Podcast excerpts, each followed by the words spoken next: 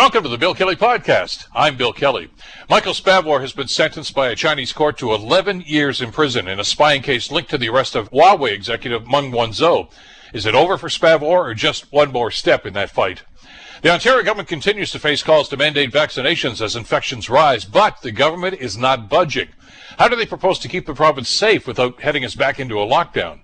And New York Governor Andrew Cuomo has announced his resignation over a barrage of sexual harassment allegations, but even after he resigned, he maintains that the accusations are false. Does he get what he did was wrong? We'll talk about it. The Bill Kelly Podcast starts now. Today on The Bill Kelly Show on 900 CHML. As you've heard on the news all morning long, a day after a Chinese court upheld a death sentence for convicted drug smuggler Robert Schellenberg, another Canadian, Michael Spavor, who was taken into custody on December of 2018, has now been sentenced to 11 years in prison in a spying case. Here's Global's Tina Trudjani with details. Although Chinese officials deny there's a direct link to the arrest of Meng Wanzhou, they have repeatedly demanded her release. Canada's ambassador to China, Dominic Barton, says he's disappointed with the sentence. 11 years is a long time, and that's again why we're going to have to just continue to work very, very hard to get him out, and certainly a lot earlier than that. He says Spavor is resilient and in good spirits. The Prime Minister, Justin Trudeau, has put out a statement. It reads in part, "The conviction and sentencing of Michael Spavor is absolutely unacceptable and unjust." He goes on to say our top priority remains securing Spavor's and Michael Kovrig's immediate release and to bring them home as soon as possible. Tina Trudjani, Global News. Well, notwithstanding, as Tina Trudjani just mentioned, that report that the Chinese government said there's no connection between what's going on with the two Michaels and with Mr. Schellenberg, with the Meng case that's going on in Vancouver right now, I think it's pretty easy to connect some dots here. Stephen Chase is a senior parliamentary reporter for the Globe and Mail. He has written extensively about the case with the two Michaels and Canada-Chinese relations, and he joins us on the Bill Kelly Show to talk about this. Stephen, good morning. Good to have you back in the program today. Yeah, good morning. Thanks for having me.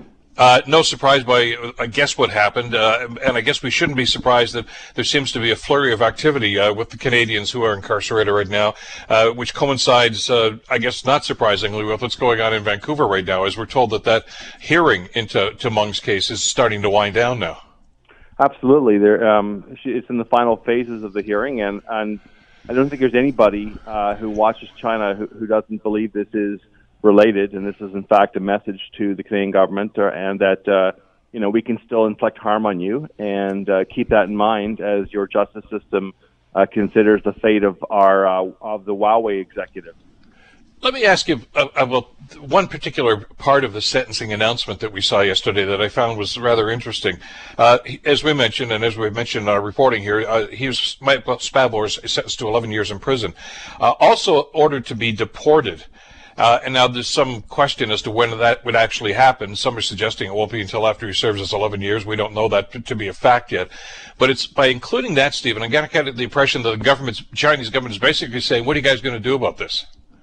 Yeah, well, I think the deportation would happen after the sentence. It would basically, I guess the impression or the argument would be that's a final insult. We're shutting the doors to the Middle Kingdom to you, and you're never to come back. So, I think Mr. Spavor is probably more worried about the 11 years than not going back to China.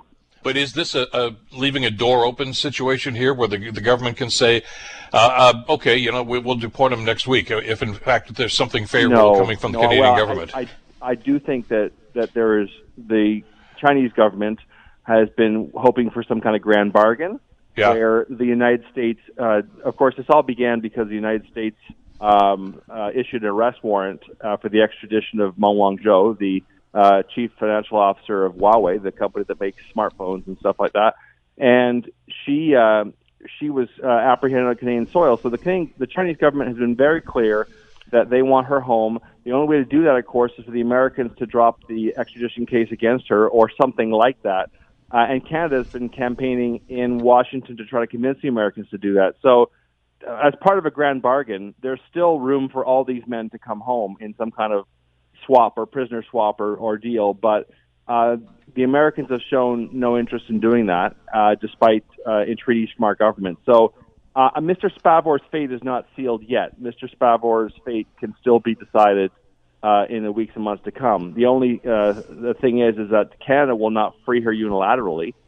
They want the Americans to withdraw the warrant. So It all depends on Washington. Or the other option in the Vancouver situation is, the judge could in that particular case rule that there's no merit to this and said that she's not going to be extradited. But I'm not so sure that's a victory for the Chinese, though, is it? In other words, she still went through the process. It would definitely be a victory, but the threshold for what constitutes grounds for extradition is so low in Canada that she's sure to fail. It's unlikely she's going to succeed. I mean, it's very easy to get someone extradited. And so no one holds out a lot of prospects that the court will simply let her go by determining that in the judicial process.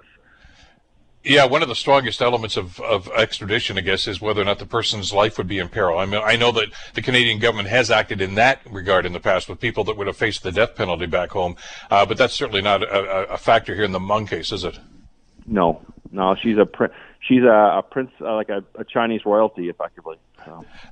With the work you've done on this and the research, you've seen a lot of the comments on social media, and even I think some of the people that are involved in these discussions and negotiations, Stephen. If they were to put Meng on a plane today and say off to Beijing you go, we're finished with this. Does that end this? Does that free the three Canadians in particular that we're talking about here, or is there more to this?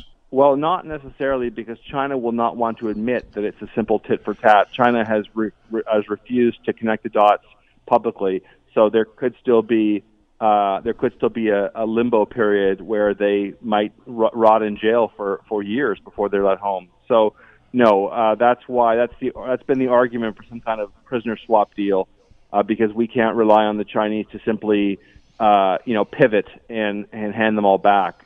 So. And, of course, the Canadian government has resisted this whole idea because they don't want to make it open season on kidnapping Canadians to force the government's hand on foreign policy.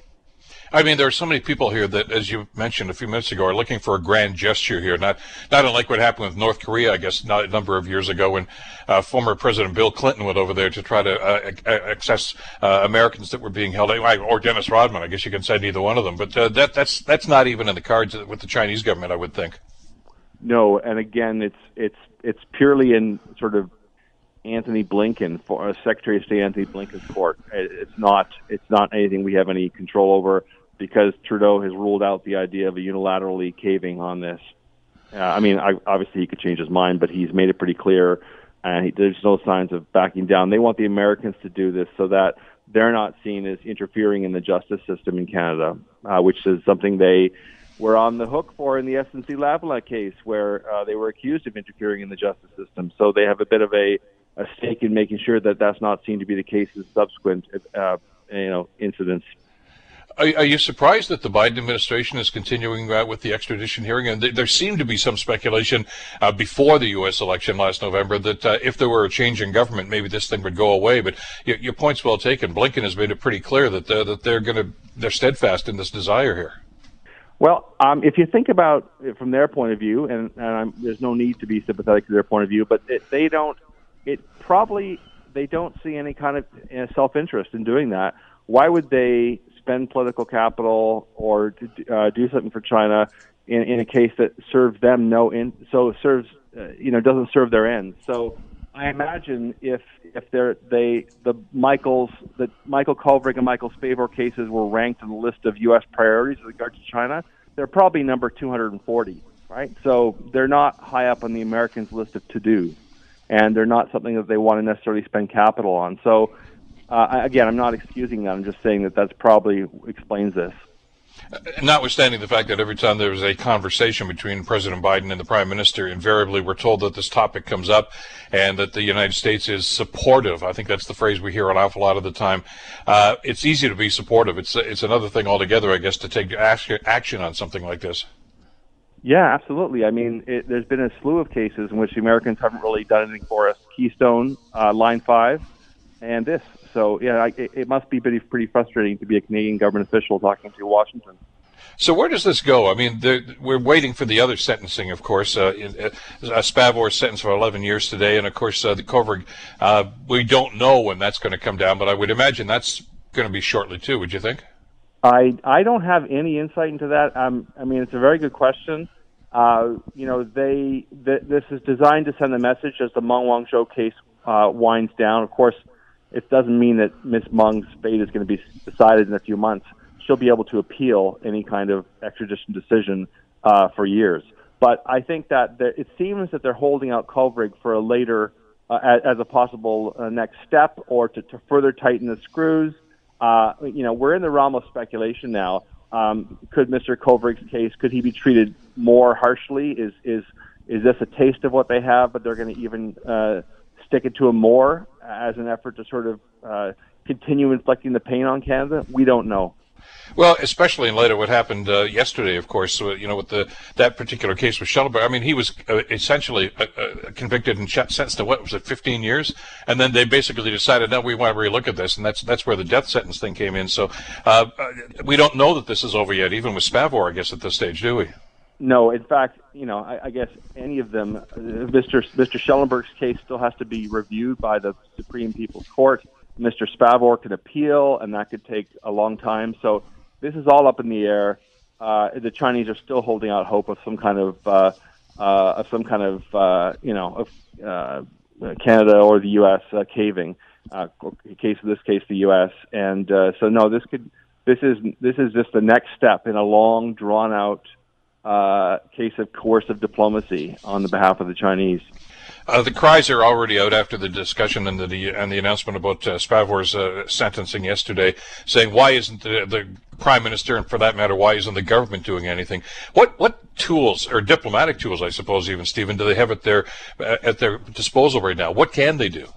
I think there are always lots of things they can do, but is it what do they wish to do?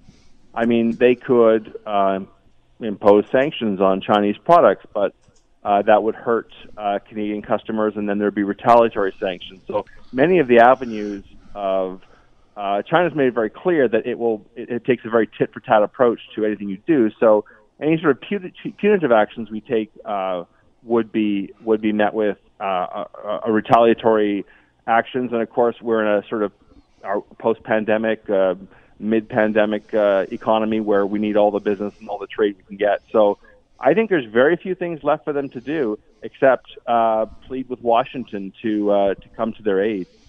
The other element to that, too, is when Chinese government goes tit for tat, their response, that tat, is usually a magnified response, much greater than what they consider to be the initial egregious error against them. And we've seen that happen with the two Michaels in particular, haven't we? Yeah, except, it's interesting with the hostage-taking, there's been a 30-year history of this with China, and usually they get results. So what is extraordinary is that Canada has not simply caved and handed them over. They have done this with Japan, with the Philippines, with other countries, and they normally get results. So that is a bit of a deviation from the record. I saw a study on this, and so it's kind of interesting that Canada has not caved, whereas most countries do eventually. Well, the numbers are staggering. I mean, we've talked about the two Michaels and Mr. Schellenberg, of course, but as you've been reporting, there are over 200 Canadians that are incarcerated in various degrees in China right now. Huseyin Celil, of course, his family is residing in Burlington. It's been, 11, 12 years, I think, since he's been incarcerated. And again, those were trumped-up charges. He was essentially kidnapped and brought to trial. And we're seeing the same sort of thing here, too. So I understand the frustration the Canadian government is feeling right now, but your point's well taken. Economic sanctions aren't going to work against the Chinese because they're just going to retaliate right back, and we already know from our dealings with Donald Trump, I guess, over the last 4 years that tariffs and trade sanctions don't usually work because there's always a retaliation there too. You've raised another really interesting point, which is we've been focusing on the plight of two white guys from Canada who obviously are totally unjustly imprisoned, but there are many other people, many other Canadians who are not Caucasian, who have been rotting away in jail on really spurious charges for years. And I know that the Uyghur Canadian activists have complained about that Michael Spavor gets a lot more ink than Huseyin Celil, for instance, and many of these cases are different degrees of alleged injustice. But we tend to focus on the Michaels when there's a lot of other people who happen to be, for instance, Chinese Canadian or one of the other ethnic groupings in China who are also suffering from what are clearly unfair charges. Are other countries, you mentioned about some of the other countries, Japan and others, that have had citizens that are in similar situations like that, would an international response be an effective tool here? I know that there's some talk about G7 nations or NATO nations banding together on this, but those are just more voices, and the Chinese have kind of seen that before, haven't they, without much response? They don't like that, though. They were the Chinese government was really angry at the coalition of Western countries that spoke up in defense of and support of Michael Kovrig and Michael Spavor. And it really seemed to drive the Chinese nuts. They do not like that kind of... They're seeking... The Chinese Communist Party, which has ruled the country for more than 70 years with an iron fist, is seeking legitimacy in the world and is seeking to rearrange the world order to suit its purposes. And they really do not like it when they get condemned. So we may think they're just words on paper, but they actually do. That coalition really ticked them off and really, I think, had an impact. So I'm talking, of course, about the European nations as well as Australia and others who spoke up and have repeatedly spoken up in defense. And, of course, in China right now, foreign diplomats are showing up outside the courts for both these men to it's quite an extraordinary sight. You see a crowd of foreign diplomats coming to sort of Canada's aid there. And again, I think this is more effective than we think. Well, we'll see what the next steps are and certainly what the response is going to be. And watch for your reporting on this in the Globe and Mail. Stephen, as always, thank you so much for the time. Great talking with you again today. You're welcome. Take care. Take care. Stephen Chase, senior parliamentary reporter with the Globe and Mail, following the plight of the two Michaels and others, as he mentioned. And we can't forget about the others as well. Very much still part of that story. You're listening to the Bill Kelly Show podcast on 900 CHML. The discussion, debate, argument, I suppose, about proof of vaccination continues here in the province of Ontario.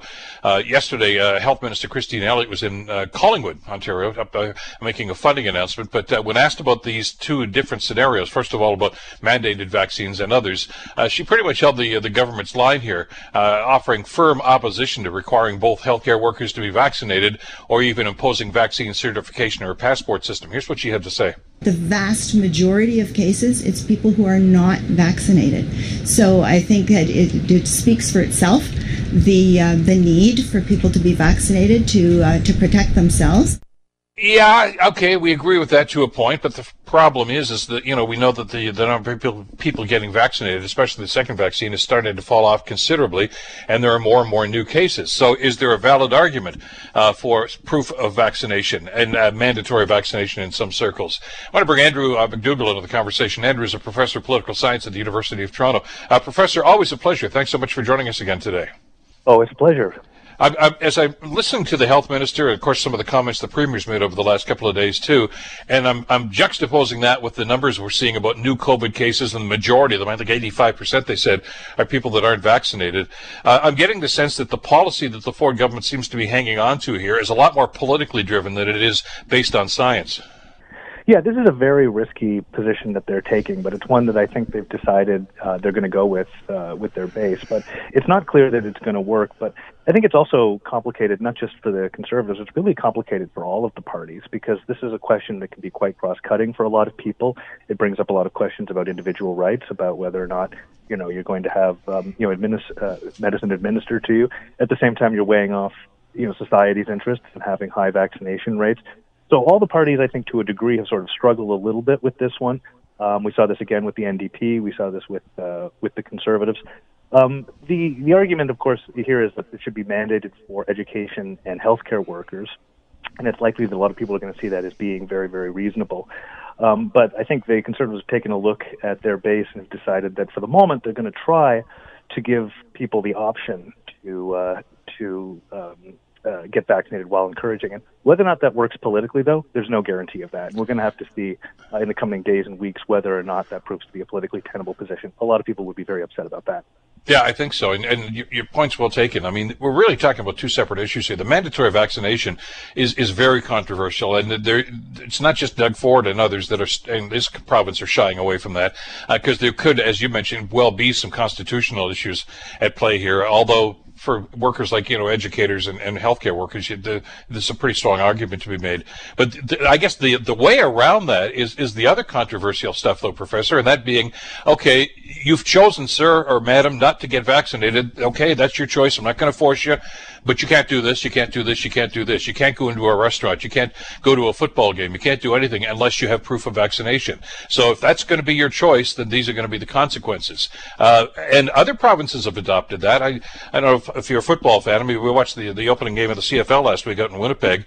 What was it? 35,000 people, all of them with proof of vaccination. And I know that when Premier Pallister imposed that a couple of weeks ago, there was a lot of pushback, but they seem to have said, okay, those are the rules. We're going to abide by them if we want to do this.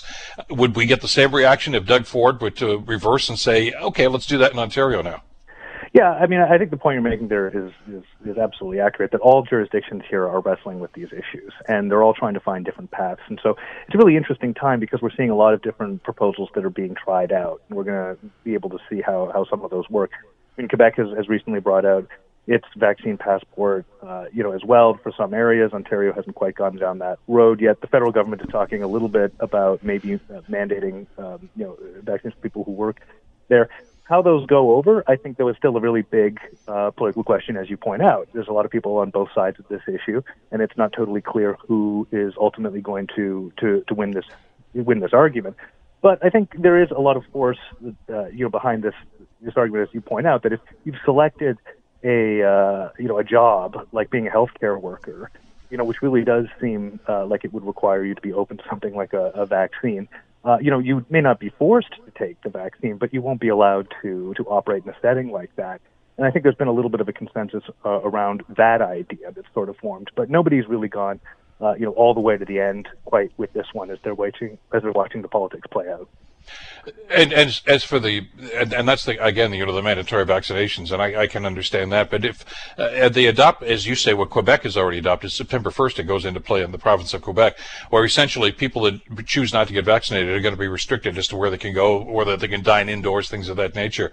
I get the sense of where the premier here is coming from, and I guess for that matter, Jason Kenney in Alberta, they seem to be kindred spirits when it comes to this sort of thing. And it's really kind of adhering to that conservative philosophy of, we don't want government to get in the face of the people. But doesn't that whole concept, though, Professor, run contrary to the concept of public health? Yeah, to a certain degree, absolutely, it does. And you're right here that you've got sort of competing values, right? That Jason Kenney has kind of taken this position that individual liberty has to be given a space here, against sometimes the interest of the community. And that can include requiring people to get vaccinated. Other people, of course, come back and say, no, I mean, this is a reasonable thing to ask people to do, especially if they're working with vulnerable people, is to go in and get 2 shots. It's a very light,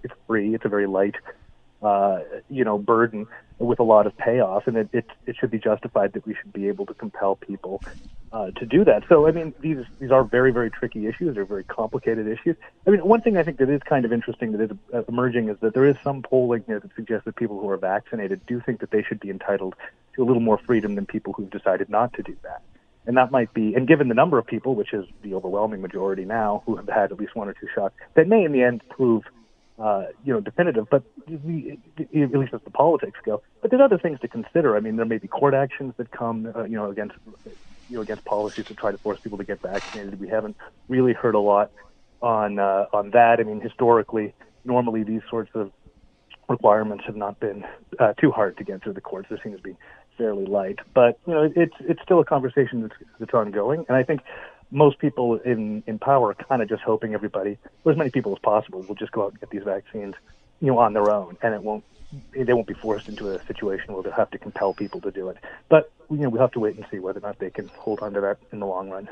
Yeah, the idea of the passport, actually, where it has been instituted, in Quebec, I think, is a great example. France, with President Macron a month or so ago, and Bill de Blasio, the mayor of New York, with the policy very similar to what he's wanting to adopt in New York. But we've seen it the day after the announcement. Forget about the imposition of that policy. The day they announced they're going to do this, there's a huge rush to get vaccinated. I think in Quebec, they double the number of people that were ordinarily going to be lined up for vaccines, which maybe that does serve as the motivation then to get more people vaccinated.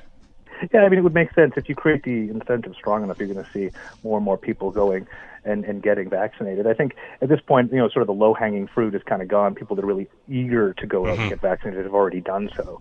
And so now we're getting to that point where people are becoming increasingly more reluctant. And I think the sort of escalating, sort of coercive measures is trying to sort of nudge more and more people who are kind of on the fence but are kind of open to it to just go out and do it. And then, you know, it's going to become more and more difficult as you really start getting down to the people that really do not want to do it. And what do you do with people like that? And that's kind of where the conversation is turning. Is there a political win here for a government like the Ford government or the Kenney government in Alberta, for that matter, to adhere to this and simply say we're not going to do this? I mean, some of the accusations I've seen, for instance, on some of the social media posts, is you're pandering to anti-vaxxers, and there's no merit in that. There's no win in that. And there may well be people in the ultra-conservative base who may feel that way, but the international polling and the national polling that we've seen here in Canada seems to indicate that a majority of people would prefer that. And you know, we've talked to Perrin Beatty from the Canadian Chamber of Commerce. We've talked with, Bob Young, the owner of the Tiger Cats, was on the program yesterday and said he would prefer that vaccine passports were going to be used here in Ontario. But I guess the concern that a lot of people are having, though, Professor, and I know you've heard this, is enforcement. I mean, you know, a rule or a policy is only as good as enforcement. Who's going to enforce that? Is it going to have to be the staff at a restaurant, or, you know, the people that take your tickets at a football game? I mean, that's putting a huge responsibility on, you know, people that really are not trained for that sort of thing. Yeah, I mean, that's absolutely true. I mean, there are a lot of those open questions that are sort of emerging when some of these programs are being introduced. But I mean, you know, sort of your original point, it's not at all clear that this is going to be a winning strategy for Doug Ford. I mean, this is sort of what Christine Elliott and Doug Ford have gone with for now.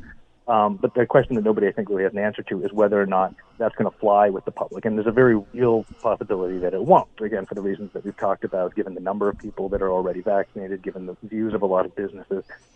They may have to backtrack on that. And if they did, I wouldn't be at all surprised. But for now, they're taking a look at their political situation. They're taking a look at the different constituencies. They've got an election that's coming up. And, of course, it is, you know, a conservative government, and they've decided that they're going to see if they can hold back a little on that. But that's a risk. I don't think they know for sure that that's going to work, and we're going to have to wait and see whether or not that was the right calculation. Yeah, especially, I mean, we had comments yesterday from the chief medical officer suggesting that with cases going up, and if it continues, and hospitalizations start to rise, as they're already doing in some jurisdictions, he threw out the idea of the possibility of more shutdowns, and I don't think anybody wants that. So, and it's well within any government's purview, I suppose, to change their minds and say we're going to pivot and go this way. And Ford's government has done that with a lot of other issues. So they're saying they don't want to do this, but that's today, and we'll see what happens tomorrow. I guess that's the way we have to look at it, isn't it? Yeah, absolutely. I mean, that was a notable shift that I think a lot of people kind of picked up on. I mean, case numbers have been rising. I mean, I think most of us are sort of paying close attention to that and seeing whether or not, you know, as the fall comes and schools reopen and we all go back indoors, whether or not, you know, we're going to see the situation evolve where we all have to go through another shutdown. But, you know, Minister Elliott was talking about how, you know, really, and this was kind of the subtle nuance, was that what's really important here is the hospitalizations, right? And she started to make this discussion about, or sort of introduced this idea that she hadn't really stressed as much, that case counts really aren't as important any longer given the level of vaccination. What they're really looking at is the healthcare system. And that as long as the healthcare system isn't overwhelmed, then you know, we shouldn't have anywhere near, you know, as much trouble. Sort of suggesting to everybody that, you know, don't pay so much attention now to the cases because of the vaccinations. It's really about the healthcare system, and that means that we'll probably won't have. The suggestion being, you know, we won't be as quick to resort to a lockdown, or won't have to go to a lockdown as quickly as we have maybe in the past. It was an interesting shift, but I mean, again, we've seen. All of these policies at one point or another being walked back or changed or sort of attenuated. So it really is kind of, I think, a matter of waiting to see how the situation develops to find out what's actually going to happen in the end. With Professor Andrew McDougall talking, but, well, first of all, the vaccine situation. If I could, I want to pivot just a little bit to get your reflections on, what happened today, of course, with the sentencing of Michael Spavor for 11 years by the Chinese government, essentially. I know it was the court system, but we all know about the ties between the government and the court system and just about everything else in China these days. It's renewed calls now for the Canadians to boycott the Beijing Olympics, which are coming up, the Summer Olympics, in just a little while, in fact. And in the past, the Prime Ministers basically said, well, that's going to be up to the Olympic organization. It's not a government policy. But when governments tend to boycott, it is a government policy. I mean, this is something that I think a lot of people are looking at. There are, as you mentioned, with just about everything, I guess, Professor, there are pros and cons to this. Do we revisit that idea of maybe just holding back our athletes as a protest against what's happening with the Canadians? I mean, I think it's interesting because this is kind of happening right on the cusp of an election. And a lot of this, I think, is being driven by some of the commentary that, Erin O'Toole was sort of raising recently. Yeah. I mean, there's a couple of things. I mean, one, it's very convenient, I think, for the Conservatives to sort of raise this question now because there is still some time, and certainly it'll happen after the election happens. So, I think that conversation might have changed by the time the Olympics actually get here. I mean, we may actually have some kind of a resolution, with Meng Wanzhou or whatever. So we'll have to wait and see, what the situation really is when that happens. But I think what's really going on here is the Conservatives see a bit of an opening with Trudeau as being able to paint him as being very weak on China and not really standing up for Canada's interests, and being able to portray Erin O'Toole as kind of being tough, in the international sphere, and really being able to show some light between him and him and the Liberals, which have been a little difficult in the context of the pandemic because everyone's been focused on how to manage that, and everyone's been kind of on the same page on how to do that. So I think this presents an opportunity for the Conservatives to really try to say that they're going to be tough and they're going to stand up to the Chinese, and the Liberals are not. And so I think they see a moment here to get some political points.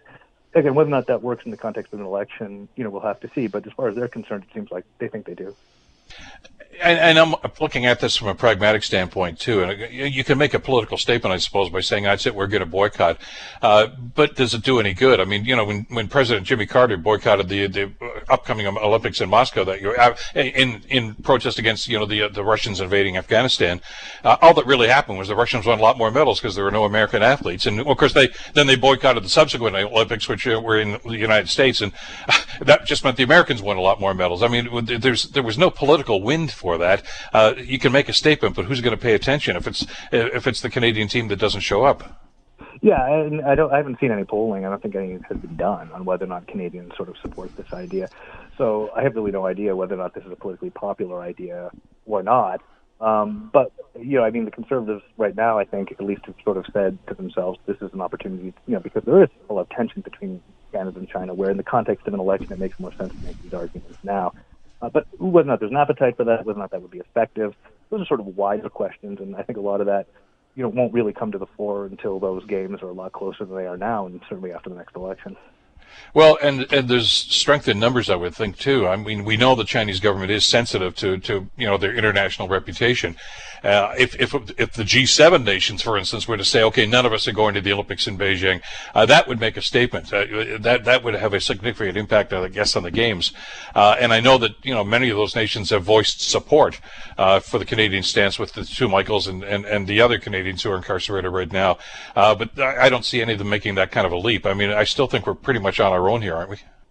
Well, I haven't. I mean, there's been a lot of support for Canada generally in its relations with China from other Western allies, but I haven't seen anything either that suggests that going after the Olympics is something that anybody's really contemplated now. So, I mean, this may be an idea that only a portion of the Canadian public is supportive of and would like to see happen. But again, I think at this point it seems to be more sort of politics with the domestic sphere rather than anything sort of larger than that. And it's taking place in the context of an election.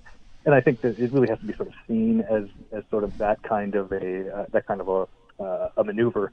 And whether or not it sort of survives the election, or whether or not there's the appetite amongst Canadians to boycott the Olympics, those are questions that we would have to do more research into and do more polling and really see what it looks like as those Olympics come up before we have any clear answers on what that looks like. I would think Mr. O'Toole's suggestion about even considering this is just one of the many, I guess, political balloons that are going to be floated over the next couple of months, aren't they? Yeah, I think there's going to be a lot of... from all the parties of throwing up ideas, and kind of they've got some sense of these things, but to a degree, it always comes down to throwing spaghetti at the wall and sort of seeing what sticks. And this, the election hasn't been called yet, so I think there's a little bit of space here to try to trial balloon a couple of these ideas and see how far they take you before the action actually starts. Professor, always a pleasure. Thanks so much for spending some time with us today. Always a pleasure. Thank you. Take care. That's Andrew McDougall, Professor of Political Science at the University of Toronto. You're listening to The Bill Kelly Show podcast on 900 CHML. Let's talk about, U.S. politics in particular. To surprise, I guess, of nobody, facing allegations of sexual assault from 11 women detailed in a damning report from New York's Attorney General and the prospect of being impeached, Governor Andrew Cuomo resigned yesterday as state leader. Reggie Cecchini has the details. A family legacy has crumbled under New York Governor Andrew Cuomo. The best way I can help now is if I step aside. The seat once held by his father, that Cuomo himself held for nearly a decade, will be vacated in 14 days. Cuomo apologized to the women that claimed inappropriate physical contact, at times hinting what he thought was acceptable no longer was due to generational changes. The governor insists the report was an ambush and that politics has played a role, but with most lawmakers in the state gearing up to impeach him, he stepped aside. Cuomo took praise at the height of the pandemic for his guidance, which was undercut amid allegations of obscuring death numbers in nursing homes. This resignation was called for from the highest levels of the Democratic Party, including the president, but opens the question to whether Cuomo will run again when the seat opens in 2022. Reggie Cecchini, Global News, Washington. So what are the implications, both societal, I guess, and from a political standpoint? Pleased to welcome back to the program Wayne Petrozzi, a professor in the Department of Politics and Public Administration at Ryerson University. Professor, always a pleasure. Thanks for joining us today. Oh, you're welcome. No real surprise, I guess, at Cuomo's announcement, although he was belligerent about it when first faced with these allegations, wasn't he? Yes, he was, and I think that there's really one big takeaway from what's happened to Mr. Cuomo, and really it's the contrast between when a political party has some sense of character in terms of what it expects of its leader and when it doesn't. In the case of Mr. Cuomo, his defiance notwithstanding, his party decided he had to go, and it was clear to him he was going to be impeached by the lower house, and he was likely going to be impeached by the upper house, both of which are controlled by the Democrats. The contrast that's so startling is at the national level, the Republican Party and Donald Trump. Mm-hmm. Mr. Trump faced even more egregious charges of misconduct. His party stood behind him. His party didn't care about character. Mr. Trump survived. Simply because of the Mitch McConnells and the Jim Jordans and everyone else. And you're right. Absolutely. These folks decided character doesn't matter, truth doesn't matter, and their leader, loyal to their leader, and the prospect of winning election was far more important than abusive behavior directed at a group of subordinate females. I'm sure that you and I, and probably tens of thousands, if not millions of people, had that very same thought process yesterday, Professor, as Cuomo was sitting there making his announcement and in some cases trying to justify that. Like a lot of other people, when the Access Hollywood tape of Trump came out just before that election, I thought he was sunk. I thought, American people are not going to tolerate that. And, they showed us a side of politics that was the deep, dark underbelly of it as well, which is, I guess, why it was somewhat gratifying to see the way Democrats responded to the accusations against Cuomo. No, absolutely. They clearly decided that there was merit to the charges, there was the evidence was compelling, and that in good conscience they couldn't continue to hand over their loyalty to someone who had engaged in such conduct. Interestingly, as I say, he was belligerent when the Attorney General's report came out and essentially said, look, all these accusations have merit and we're going to proceed with this. It was almost like he went into Harvey Weinstein mode and simply said, look, that's just the kind of guy I am. I'm a touchy-feely guy. Given what's happened, not just with Trump, but with Weinstein and so many others, you'd like to think that Cuomo was watching and maybe learning from that, but apparently not. No, I think not. And I mean, he had the additional kind of angle he was trying to pitch, that us Italians were gregarious and we get into people's space and we touch, and it's just part of our cultural upbringing. Yeah, and I don't think that's going to wash with too many people these days, and it seemed rather flimsy for him to actually point that out as a defense, as opposed to simply accepting culpability here. And he really didn't accept a whole lot of culpability yesterday either, did he? No, he ascribed it to generational changes in attitudes as opposed to his own behavior. And again, defiant to the end, I suppose. let's talk about his future, first of all. You mentioned about the possibility of impeachment, and more than a few people in the New York legislature were talking about that. My understanding, Professor, is that's still a possibility. The state legislatures could still move ahead with that. Yes, they could conceivably, in a sense that they could punish him by, as was mooted at the federal level, by holding the impeachment, which if he was convicted, would bar him from holding office in the future. I suspect the Democrats won't go down that road. There's no need to. He's done within their party, so I don't think they have any reason to try to, if you like, put an extra nail in the coffin top. He's finished. I think what's probably more likely is once out of office, I would not be surprised to see criminal charges. And again, the contrast is startling between his situation and that of Mr. Trump. Mr. Trump's Justice Department, Attorney General's office, had virtually no interest in looking criminally at what he had done.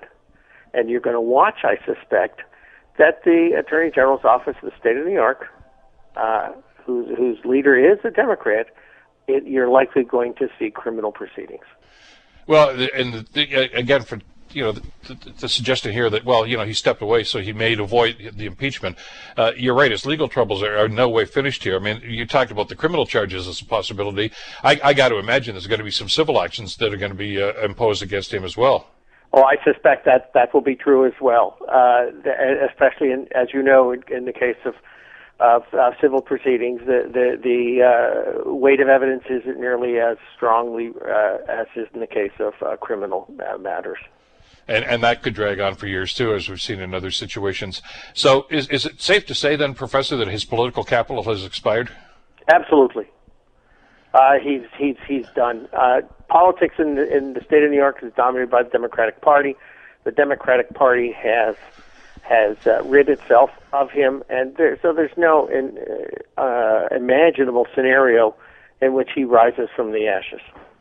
What's interesting about this, this is another chapter, I guess, in how the mighty have fallen. I mean, a year and a half ago, he was being portrayed basically as America's governor. He was the guy of all the governors, really, that stood up to Donald Trump and talked about COVID-19 and seemed to have a handle on what was going on. Now, a lot of that, of course, has been tarnished since then because we found out some of the data about long-term care homes and some of the fudging with numbers, etc. But back in those days, he could probably have run for any office he wanted to and been successful. Oh, no question. I mean, his news conferences on CNN, of all places, were like must-see TV. Yeah. Noontime every day. It was, it's Andrew Cuomo on CNN, Andrew Cuomo on MSNBC, Pitching right into the wheelhouse of the people that would have supported him anyway. And he was seen as a savior. And it's remarkable how things can change in the space of 12 months. Yeah, no, clearly he was an island at that point, an island of sanity amidst the sea of madness. And I mean, even if he didn't, there was some suggestion he may run for the Democratic nomination for president. I mean, that was never going to happen. But he probably would have been a shoo-in to run and probably win a fourth term and governor, and that's never happened before. That's right. No, clearly he had a clear path to re-election until his own behavior cut the knees out from under him. Fascinating story, and as I say, hardly the last chapter of this. There's a lot more to come. I want to pivot just while I've got you, Professor. So glad you could be with us here today. Sure. Earlier this week, of course, on Monday, the Canadian government opened the Canada-U.S. border to Americans for non-essential travel, and we've seen actually pretty large influx coming in through Niagara Falls, Windsor, and places like that for day trips, and that's gratifying. The U.S. government has not reciprocated, and it doesn't seem to give us any impression as to when they're actually going to develop a policy like that. What's holding them up? Well, certainly, border politics and the toxic mixture of pandemic disinformation and border politics really has tied the hands of the Biden administration. I mean, you have in two of the major southern border states, Texas and Arizona, where you have local Republican parties that fuel a disinformation campaign that somehow the coronavirus is all being brought in over the border, who think the solution is to shut the border, to build a wall. It's relentless, and even though it's nonsense, There isn't that kind of border. The American pandemic is being spread by unvaccinated Americans. Everybody understands that, except apparently the polling shows about 30-35% of Americans actually think that the virus is being fueled by travelers coming across the border. And you've got two governors, you've got one governor, in Texas, who feeds the fire every day. Mm-hmm. And so, you know, what Biden is really stuck, because if you relax the Canadian border and not the American border, I mean the Canadian-American border, but not the American-Mexican border, you have claims, about whether or not this is reasonable and is it fair, and after all, both of them are partners in our economic union, and we depend on each other, et cetera, and family unification is really important down at the southern border, just like it is here at the northern border, and do you really want to get into that? And obviously the Biden administration has decided this just is. It's not worth it. Let's things calm down. And he's got other things to worry about down in Texas. I mean, he's mulling over legal action, because the governor there has actually forbade school districts from having students wear masks. So there's so many fires you can try to put out at the same time.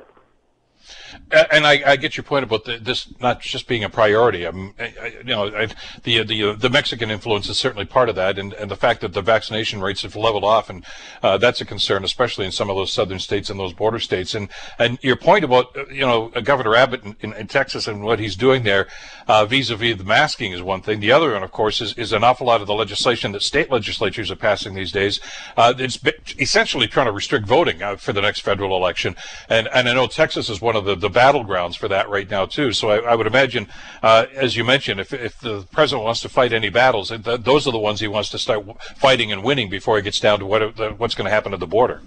No, absolutely. It's unfortunate, but it's a necessary byproduct of the reality that in American politics, presidents especially only have so much political capital that they can use to deploy to try to get things they want.